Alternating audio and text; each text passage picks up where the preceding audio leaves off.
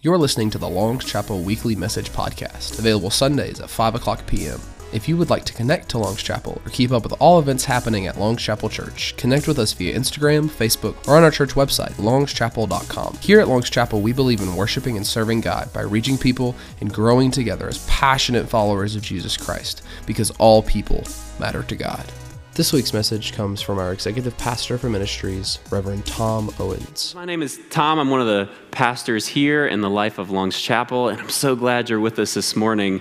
Uh, we celebrate the fact uh, that we're a little light up on the stage this morning, and there's a lot to celebrate in that. Uh, two of our pastors, Pastor Ray, Pastor Chris, are with our youth at a mission trip in D.C., being the hands and feet of Christ.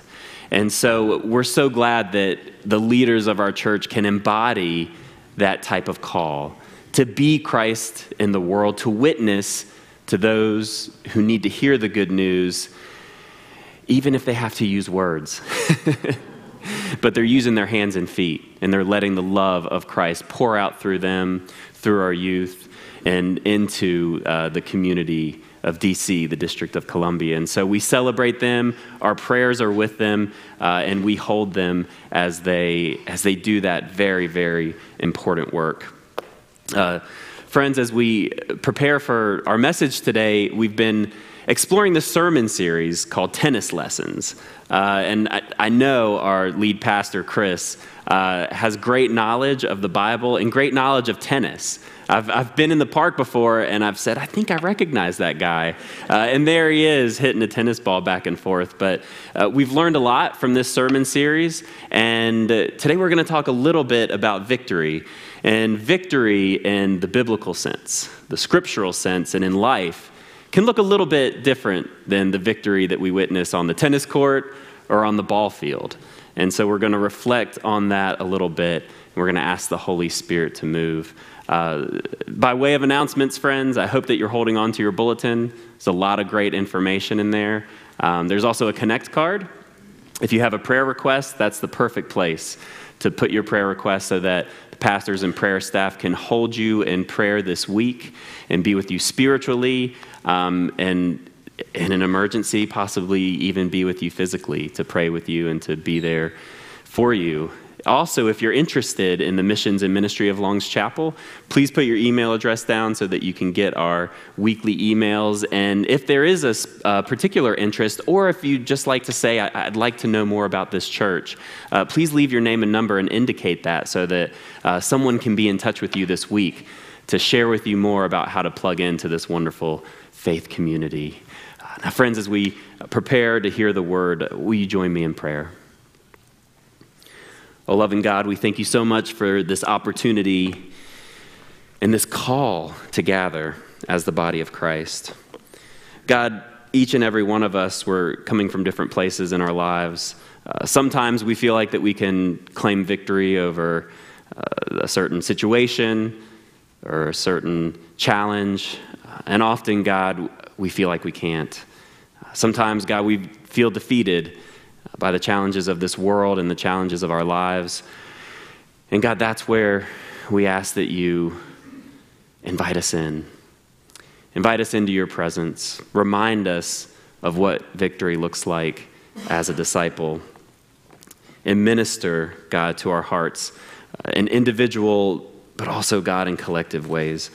Remind us that as children of God, we are indeed a spiritual family called as sisters and brothers in Christ to be the body of Christ to the world and to love on a world that is broken and hurting. God, may the Spirit move and minister to our hearts. May the words of my mouth and the meditations of all our hearts be acceptable to you, O God. It's in Christ's name we pray. Amen. Amen. Well, once again, I don't know if I can follow that worship service. Uh, Cowboy even shouted out an amen, so that's high praise. Friends, as we prepare to talk a little bit about what victory looks like in Christ and in relation to God, we turn to uh, the book of Hebrews.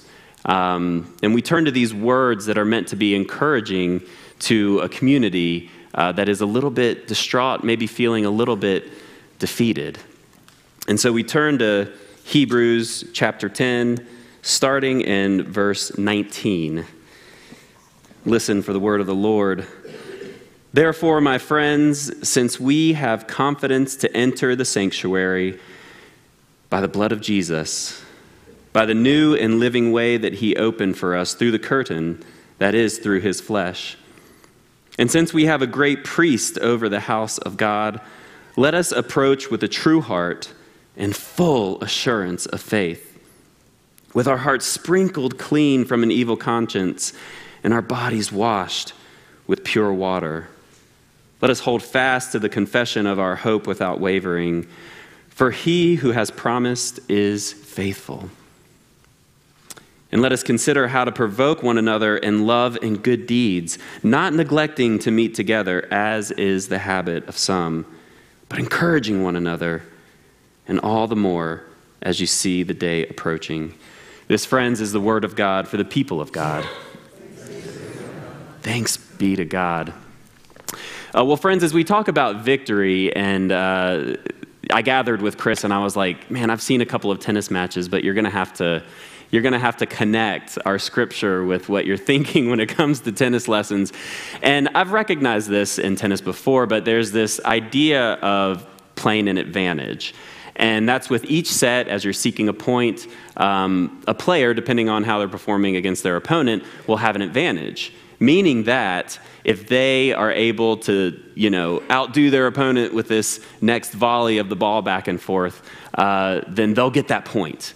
Uh, but if they can't, then they'll kind of go back to love all, which is kind of like a tie for that particular uh, match set. And if I know if you watch tennis, you're probably sitting there shaking your head like this guy has no idea what he's talking about. Uh, but the idea is, what does it look like to play with an advantage, with an assurance?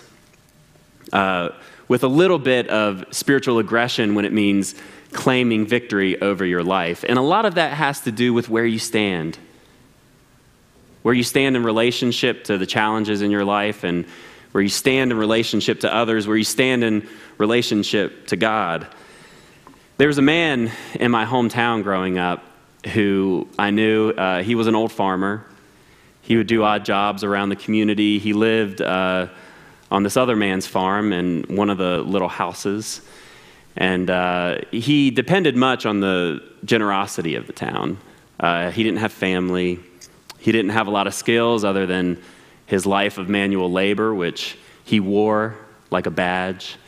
You could see it in his face, you could see it in the wrinkles, you could see it in the tan leathered skin that he carried around. And he would come into the convenience mart that I worked at when I was 16 years old and the first time I met him, he walked up to the counter and he said something that I came to know as very familiar. He looked at me and he said, Where do I stand with y'all? Now, I had no idea what he was talking about. He came in from time to time and he would buy half a pound of sliced bologna, some white bread, pack of nabs, maybe a juice. He really liked the fruit juices that we had in the coolers, and it would add up to six or seven dollars. Uh, probably be a lot more now. But he said, Well, no, where do I stand with y'all? And I kind of looked at him puzzlingly. And I also learned at this convenience mart that these old country stores, well, they would have tabs that community members would run. And that's what he meant. Where do I stand? Where am I at with my tab? And the owner would let him run about a $30 tab. And he knew that you know, after a week of weed eating and other manual labor that this old man would do around the community, that he would come in with a check. Uh, this individual would mark X's on the signature uh, because he, he couldn't read and write. Uh, but I called up to the, to the store owner, and his tab was about $25, and I rang him up at around 7 or 8. And I said, Well, he, he's going a little bit over 30. The store manager said, Oh, I know he's good for it. Go, let, go ahead and let him get his bologna and his white bread, his pack of nabs, and a bottle of juice. Uh, but, you know, every time he would come up and say, Where do I stand? And as that happened over and over again, I noticed sometimes he, he'd be a bit nervous. You know, he'd be looking at the things that he had and wondering where he stood when it came to the tab, wondering if he could afford all the things that he had put down on the counter. And that lesson continued to teach me throughout life that so much of how we feel and so much of how we consider ourselves as we carry ourselves through this life and through the world is where we stand. It's where we stand with others, where we stand in our walk with God, where we stand in relationship to our jobs, our relationships, our children. So much about life seems to be defined in how we stand with the things that we come into contact with. And where we stand in relationship is important. It's very important. I, I know that whether it's a close friend or a spouse, uh, sometimes you may not know where you stand with someone. You might have done something that upset them. And then you, you come up to them casually and ask them a question, and they just give you this glare. And you're like, what? What? What do you mean you don't know why, why I'm mad? There's even a face sometimes that my dog gives me if I'm like cleaning up food scraps. And he's like wanting me to throw him one, and he's wondering where he stands with me. Am I, am I loving him enough to throw him a food scrap? When a relationship is strained, it's as if there becomes a distance between the two parties. It's as if where you stand with that individual is a little bit further than you'd like it to be. And this is much how the early Israelites understood their relationship with God. If there was sin to be found in their community, then the distance between them and God just seemed to grow a little bit, and the community would suffer. And they went through great lengths to gain God's blessing and to draw near so that God would draw near to them and that the community would be blessed. I invite you, if you're looking for a Bible study, read through the prophets, the major prophets and the minor. Um, you'll see that so much of what the prophets are telling the community has to do with how they stand with God. And if they don't stand in a good place with God, then how to rectify that, uh, be it through sacrifice, uh, be it through living into the community that God had envisioned them to be. And if you read Hebrews 9, the chapter that precedes the one that our scripture was from, you see that in the first covenant there were regulations for worship, there was an earthly sanctuary, there was this massive tent that would be constructed with uh, two tiers of holiness. In that first space, the, the priests would go in and they would do their ritual duties. Uh, throughout the year, they may go in, you know, weekly, daily, monthly. There's a whole list of complicated sacrifices and duties that they would go into simply to maintain their status with God and the presence of God. But once a year, that space behind the curtain, the Holy of Holies, would be entered into by the high priest. It was behind a veil. I can imagine the priests working in that outer space and looking at the veil, perhaps with a little bit of fear and trembling, and Whichever one of them was the highest priest would be the one elected to go in once a year, and always, regardless of how perfect the sacrifice, the high priest would only enter into that space with fear and trembling. Chapter 9, verse 6 reads Only the high priest goes into the second, and he but once a year, and not without taking the blood that he offers for himself and for the sins committed unintentionally by the people. There was this care. There was this intention in entering into the Holy of Holies because of how awesome the presence of God was. And there was this idea that if the people didn't stand in good relationship with God, if that priest didn't stand in perfect sacrificial relationship with God, then he would be struck dead simply by entering into that space.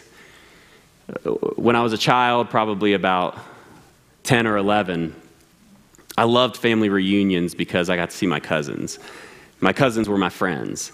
And during the summer, especially, the family reunion was a perfect place to talk uh, cousins' parents and my parents into letting us have a sleepover for the night. And one thing that we loved to do was stay up late and, and play video games.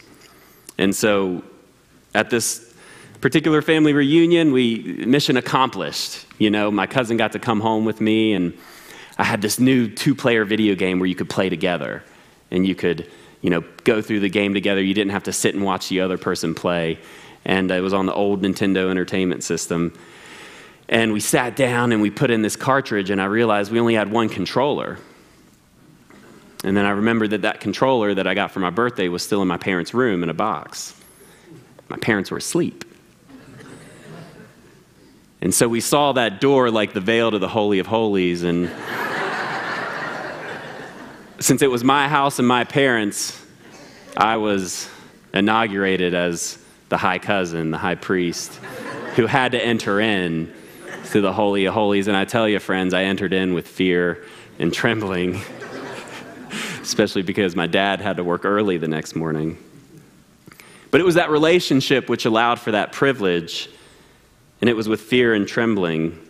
Now, why did I do it? Because, well, that gift that was in there would be life changing. We would be able to stay up all night and play a two player game together. We had never done that before. It's life changing. And so, with fear and trembling, I entered into my parents' bedroom and reminded now as I study the scriptures that it's because the presence of God to the Israelites was nothing less than life changing, a game changer for the community, that the high priest would enter into the Holy of Holies once a year and offer sacrifices and ask that the covenant be renewed with God so that the community could be blessed. Now, when Jesus came, a lot changed. Uh, Jesus breathed new life into the law, fulfilled the law. And Jesus spoke in a bit more spiritual and personal sense when Jesus articulated the law of Moses. And so the law became real for us in a very individual sense, uh, in a very personal sense for those who followed Christ. And the old covenant was fulfilled, and we would be ushered into a new time, a new covenant with the living God. And so I'll, I'll, revisit this scripture again as it reads My brothers and sisters, since we have confidence to enter into the sanctuary by the blood of Jesus, by the new and living way that he opened up for us through the curtain that is his flesh, we have a great priest over the house of God. And we are invited to enter into that life changing presence with confidence. This spring, a group of individuals gathered. I see a, a couple in the congregation who, who studied the Alpha uh, Bible study videos. And we would sit around and talk about uh, the, these themes in the, in the story. And one was about the love of God, and there was a story of a, a teenager who fell into this vicious cycle of self hate and aggression toward his parents and other authority figures. And he didn't really know how it started, he didn't know why he did it. But once he did that first thing that he felt pushed himself away from the love of his parents, he just continued down that path. Um, and so he would he would cheat on exams even though he didn't have to. Uh, he would steal things even though he didn't have to. You know, he wasn't malicious toward anyone. He just did bad things because he told himself that's who he was. And one day he figured out how to take his parents' credit cards and he stole a bunch of money from their bank account. His parents found out about it, and when they confronted him, he ran up to his room and barricaded himself in his room. He pushed his bed and his dresser against the door, and he sat in the corner just thinking to himself, I'm, I'm trash. I'm rubbish. I don't deserve love. I don't deserve anything. I'm a terrible person. And he says that his dad knocked on the door and said, Son, we don't, we don't know why you did this, but we love you. And if you'd come out, we just want to give you a hug right now. We don't want to lecture you, we don't want to even talk about it. We just want to give you a hug. And he said from that moment on, his life changed. He knew that there was a love that could never be severed. He knew that where he stood with his parents was always in a loving relationship, which meant he could start loving himself, which meant that his life could be transformed. And he talked about how the love of God The love of Papa, our Father, is exactly the same.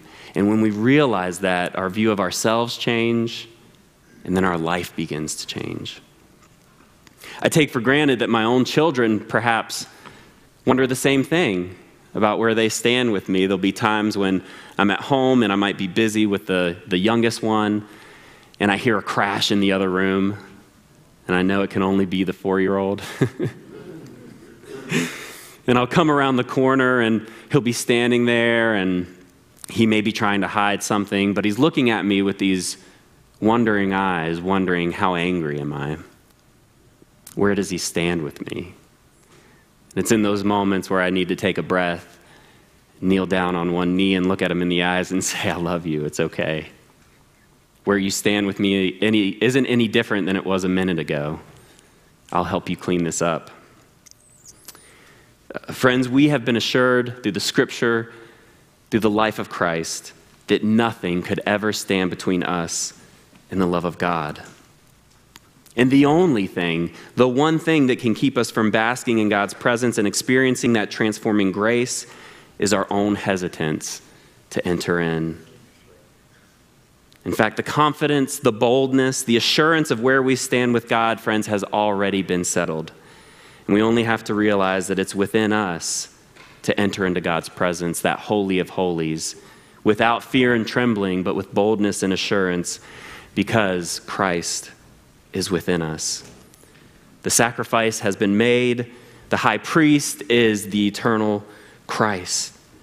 And that sacrifice is timeless. It's not as if, as if it happened thousands of years ago, which it did. But in the kingdom of God, it's as if Christ lived, died, defeated death, and came back to life for us in this very moment so that we can enter in to God's presence and draw near in a way that was never possible in the Old Covenant. In this letter to discourage Christians, one might wonder well, with all this truth, then why is there a problem?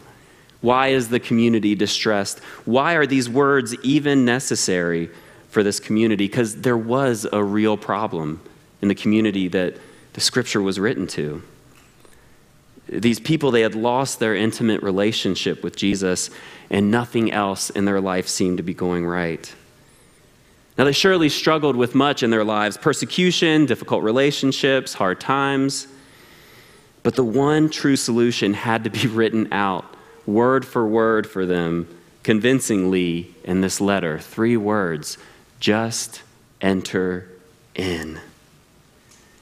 Now, this wasn't prosperity gospel. This wasn't go to the synagogue and go through the motions and you'll have a new car and a new house within a couple of weeks. That's just a lie from the world and it's bad theology. But no, what we're invited to do is to look even beyond those simple things that we think are the blessings that we are seeking.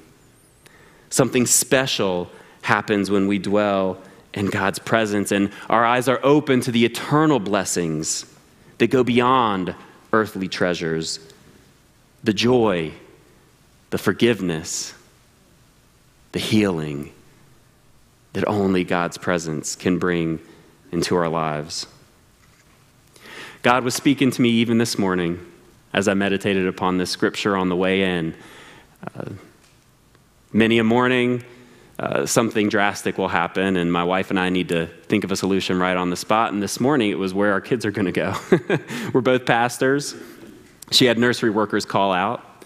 It was her plan to take the kids that morning since I was preaching and would be in third service, and uh, they would need a place to go other than running around in the sanctuary.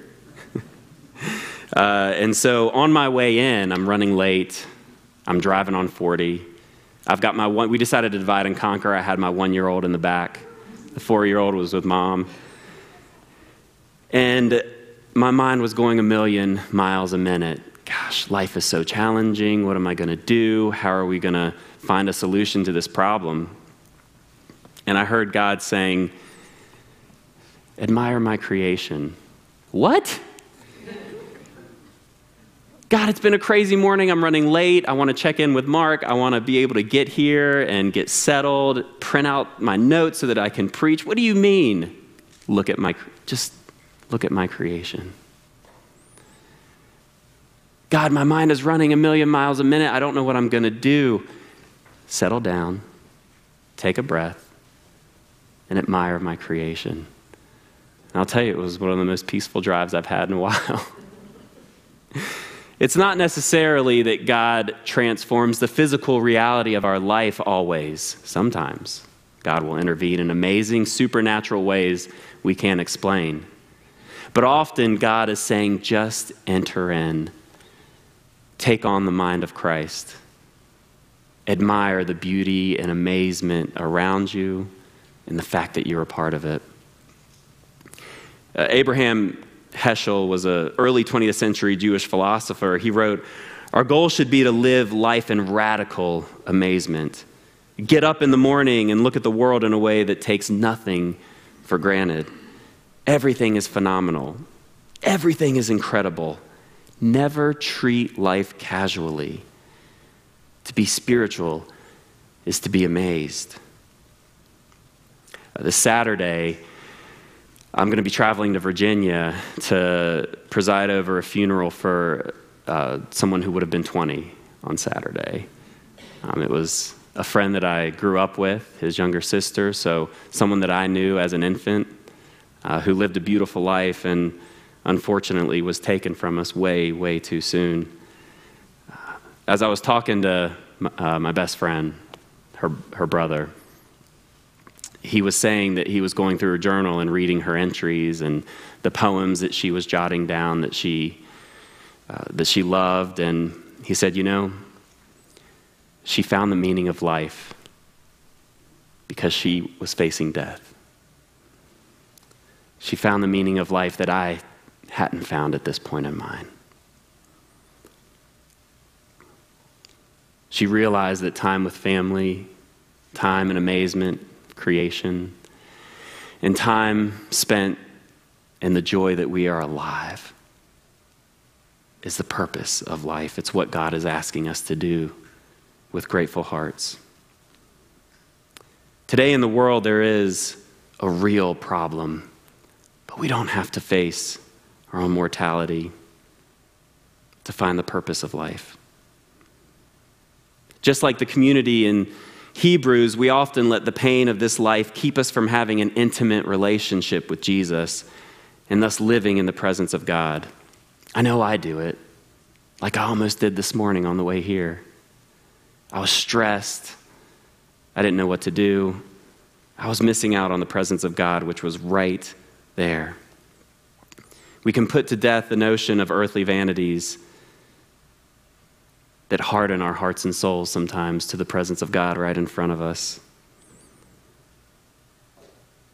Even right now, friends, no matter what you're going through, whatever challenges are on your life, however tired you are, however much coffee you had to drink this morning to get up and get here, even now we are invited to enter into the presence of God, to the Holy of Holies, in that life transforming power.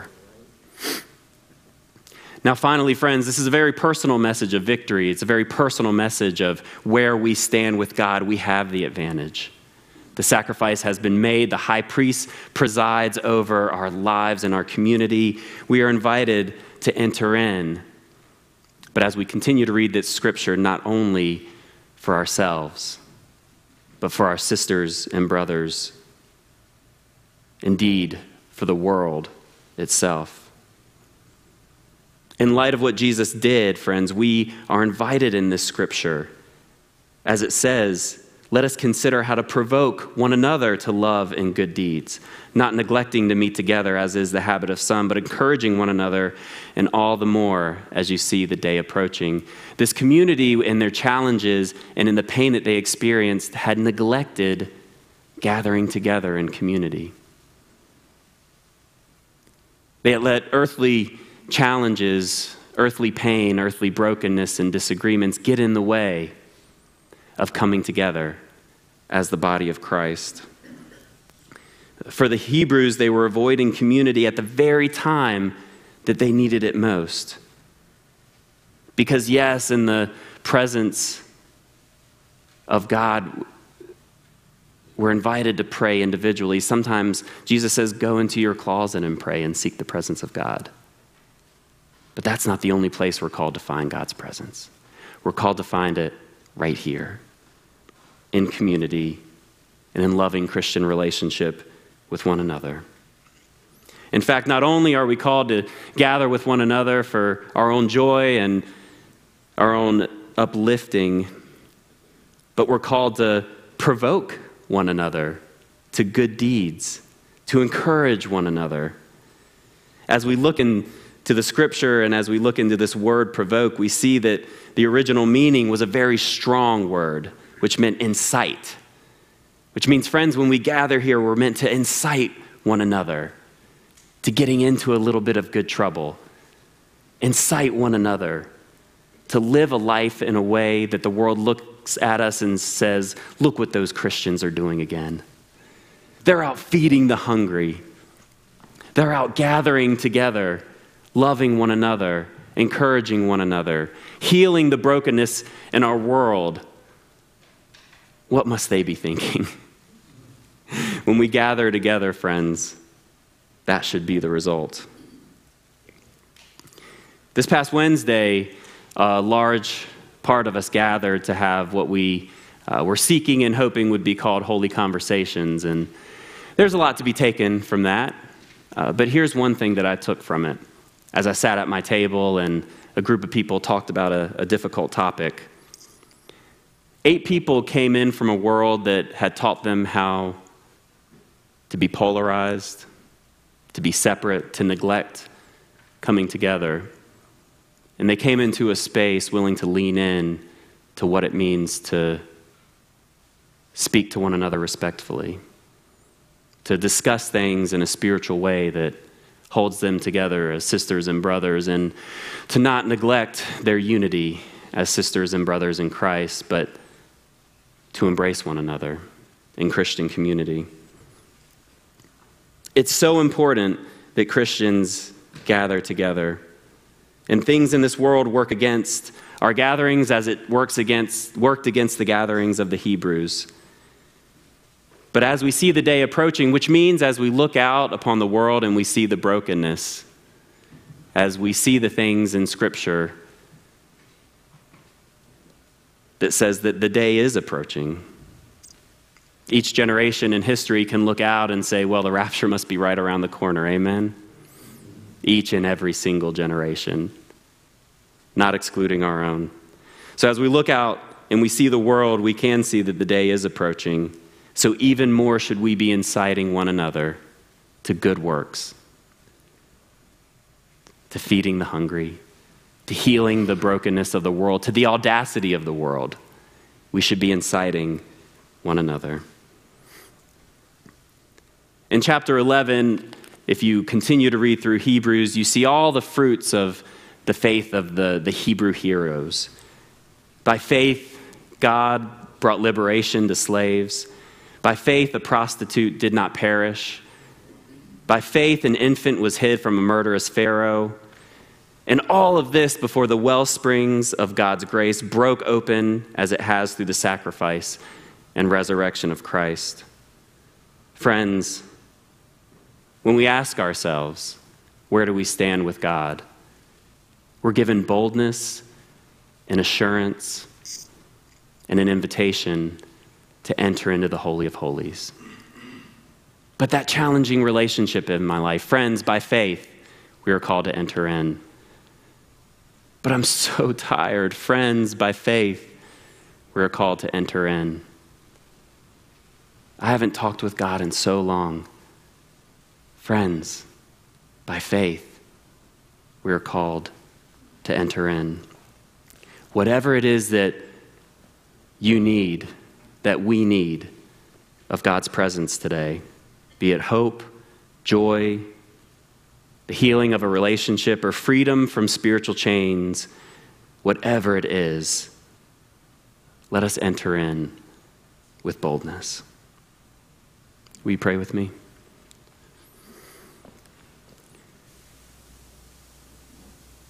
O oh, loving God, as we gather, we understand that the cornerstone of our faith is built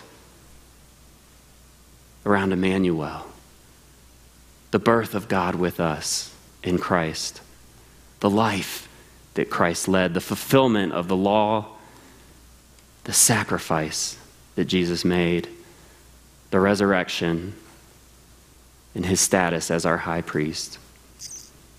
Whatever it is behind that veil that we're hesitant to enter into because of the fear and the trembling that's fallen upon our hearts and souls.